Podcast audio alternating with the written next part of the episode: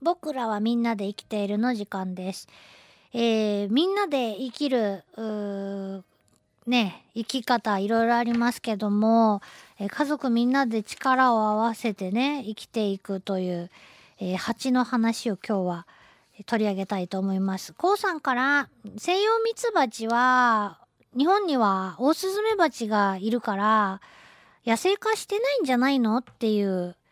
疑問を先ほど送っていただきました。まあそのお話に至るまでの話もあるわけですけどもそれでいやそんなことないじゃないっつってまあ調べてみたんですけど結論から言いましておっしゃる通りオオスズメバチというですね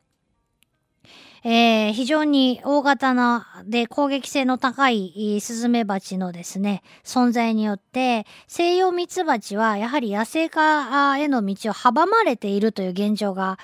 ああるそうです。さあそんなこんなでミツバチ養蜂ですね本当に人はすごい方法をね、えー、得得したなと思うんですけども、えー、ミツバチと私たち。まあそんな話です。日本でね、養蜂はもうね、120年以上前から行われているそうなんですけども、えー、蜂蜜を得るための飼育ですよね。よくここまでたどり着いたなって本当思うんですけど、それまでは、えー日本固有の種類、えー日本ミツバチの蜜を集めて、えーいたと。飼育して集めていたということなんですが、えー現在では日本ミツバチじゃなくて西洋ミツバチをね、えー使うことが多くなっていると。まあ、それはもう明治時代からなんですけど、どうして西洋ミツバチに、えー変わってきたか。わざわざ日本にいなかった蜂を輸入してまで、えー養蜂のお蜂をね、西洋ミツバチに変えてきたかという理由の一つ、二つ。えいろいろあって、まず蜜の貯蔵量が、西洋ミツバチの方が多いと。ね、日本ミツバチはちょっとしか、あ巣の中に、ちょっとしたしかというかね、あまりその蜜の量が西洋ミツバチよりも多くないと。いうこと。えそれから、あー繁殖力が日本ミツバチよりも強いということ。これ餌の量と関係があるのかもしれないなとも思いますけど、そういう面。そしてもう一つが、えっ、と、攻撃性ですね。攻撃性が西洋ミツバチの方が日本ミツバチよりも弱いんだそうです。えー、ね、それで軽く触れたぐらいで、触ったぐらいじゃ攻撃行動すら起こさないという性質から、要は扱いやすいという点で西洋ミツバチが養蜂の対象としてですね、えー明治時代から盛んに飼育されるようになったと。いうことなんですね。それで、まあその繁殖力が強いという点、これで、えーこれがですね、その日本在来種である日本ミツバチを駆逐してしまうのではないかということで当初懸念されていたそうなんですけど、えー現在、まあ、えっ、と、西洋ミツバチは一切野生化していないということではなくて、ある地域によってはやっぱり野生化しているところがあるんだそうです。えー、まあその場所によってはその西洋ミツバチの繁殖が問題になっていてね、日本ミツバチが住めなくなってきてるというぐらいの場所もあるんだそうですが、えー基本的にはオオスズメバチが住んでいるところでは西洋ミツバチはほとんどね、えー繁殖できないと、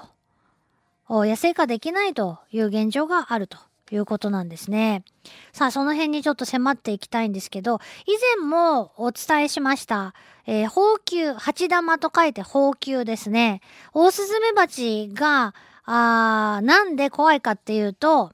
もう、すごい食欲も旺盛ですし、えー、巣をね、襲いに来ると。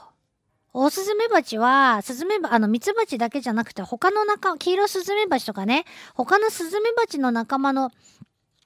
巣まで襲うぐらいの勢いなんで、えー見つかったらもうえらいことになるわけですよね。でかいし、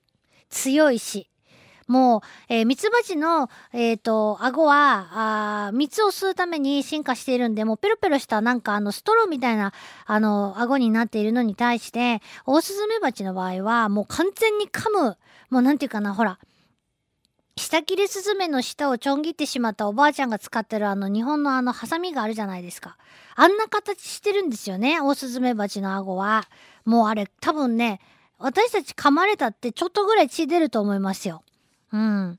で、えー、オオスズメバチ、じゃあそんなこと言いよったら、じゃあ日本す、日本ミツバチはオオスズメバチに全部駆逐されてしまって、いなくなっちゃうんじゃないのと思いきや、えー、そんなことはないと。日本ミツバチはちゃんとオオスズメバチに対抗する手段を、えー、見つけて、そして、えー、その手段で、えー、生き延びてきたんだと。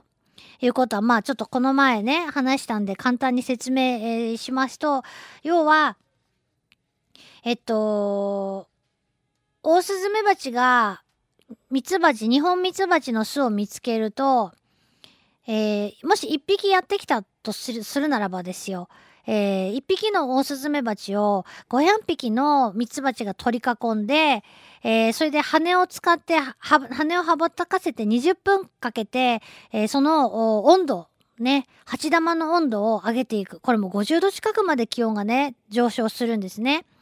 オオスズメバチは46度で死んでしまいます。で、えー、日本ミツバチは50度でね、死んでしまうんですけども、もうギリギリのとこまで温度を上げて、それで、えー、その取り囲んだオオスズメバチを蒸し殺してしまうということなんですね。で、日本ミツバチの巣は最大で2万匹程度の働き蜂で、えー、構成されることがあるんだそうですけれど、一つの宝球、鉢玉に500匹の、えー、と、ミツバチが必要になるので、もし40匹以上のオオスズメバチが飛来すると、これはちょっともうね、えー、太刀打ちできなくなるんですよね。ものすごい規模の大きな、せあの、日本ミツバチの巣でもね。それで、えー、あまりに、あの、近くにオオスズメバチが、あ巣を構えていると、あそこにミツバチの巣見つけたわよっつって、えー、仲間を引き連れてやって来られるとですね、もうね、えー、その日本ミツバチの巣はもう全滅するしかないっていうことになるんだそうです。ねだからちょっとの数だったら、あの、やっつけることができるので、えー、まずそのオオスズメバチが見つけたって言って目印を置いていくの、行くんですよね。蜂のミツバチの巣の入り口にね。それを、えー、ミツバチが、やばい、ここ目印つけられたっていうのをまず一生懸命、えー、削り取って、それで、えー、痕跡をなんとかなかったことにして、他にどんどん仲間が増えるのをね、オオスズメバチがたくさん来るのをなんとか防ごうとすると。で、もしかやってきたら、そうやって取り囲んで蒸し焼きにしちゃうということなんです。この方法をオオスズメバチが住んでいない地域で生まれ育った西洋ミツバチはあ知らないので、使えない。仮にその方法を使えたとしても、実は西洋ミツバチの致死温度は、オオスズメバチとあまり変わらないので、蜂玉を作っても自分たちも死ぬことになってしまうんですね。なので、えー、放球は使えないと、えー、いうことなんです。じゃあもう見つかったらそのまんまで、えー、何も打つ手はないのかっていうと、ちゃんとね、意外とね、方法があって、これも一か八かなあ蜂だけに方法みたいなんですけども、スズメバチのお腹の周りにみんなで集まって、そしてなんと圧迫して窒息させるというですね、方法を使うんだそうです。これすごいよね。お腹の周りには気門があって、えー、呼吸をするための穴が開いているわけですよ、昆虫はね。でもここを圧迫して、呼吸もできなくさせてしまって、えー、殺してしまうんですね。でもね、これは残念なことに、残念なことにというか、この方法でオオスズメバチ1匹を、えー、退治するのに1時間以上かかるそうなんです。なので、スズメバチの数が1匹2匹だったらいいんですけど、それ以上でまた飛んでこられると、もう無理っていうことで、巣ごとね、全滅させられてしまうということなんですよ。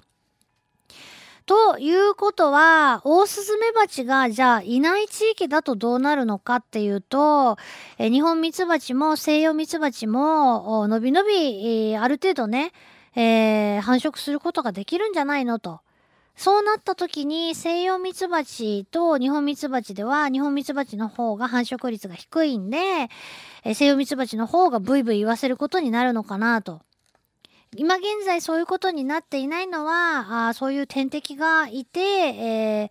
ー、ね、えー、うまくそれが機能しているから、生態系の輪っかがうまくつながっているからということなんですが、ただ、オオスズメバチは実際にですね、山間部にしか住めないというですね、あのー、性質というか、ね、えー、蜂なんですよね。えー、人が住むような場所、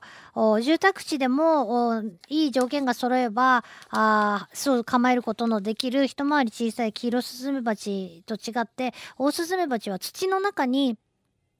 巣を作る。えー、作ります。なので、あの、土のないところで巣を作れないので、えー、どんどんですね、森林が伐採されたりとか、土が、あの、埋め立てられたり、コンクリートとかで固められたりするような、あ状況が続く昨今では、おすすめ場は非常にですね、あの、住みにくい世の中になってきているということです。ってことは、あイコール西洋ミツバチが外に、えー、ね、えー出る機会がどんどん増えてきてるっていうことなんで、もしかしたら今後ですね、えー、変わってくるのかもしれない。そしてもう一つは、日本ミツバチと、えー、西洋ミツバチの交雑ですね。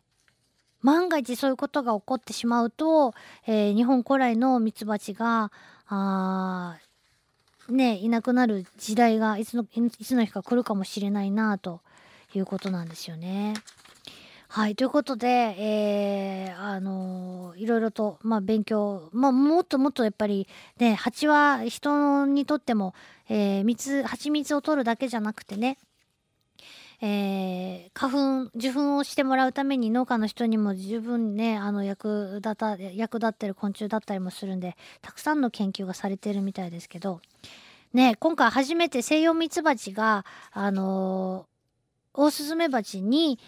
対抗できる術を全く持っていないわけじゃないということが分かったんでねちょっとまたこれからいろいろとうん勉強したいなと思いました。ということでどうもありがとうございました。僕らみんなで生きているでした。LoveFM Podcast. LoveFM のホームページではポッドキャストを配信中。スマートフォンやオーディオプレイヤーを使えばいつでもどこでも LoveFM が楽しめます。LoveFM.co.jp にアクセスしてくださいね。LoveFM Podcast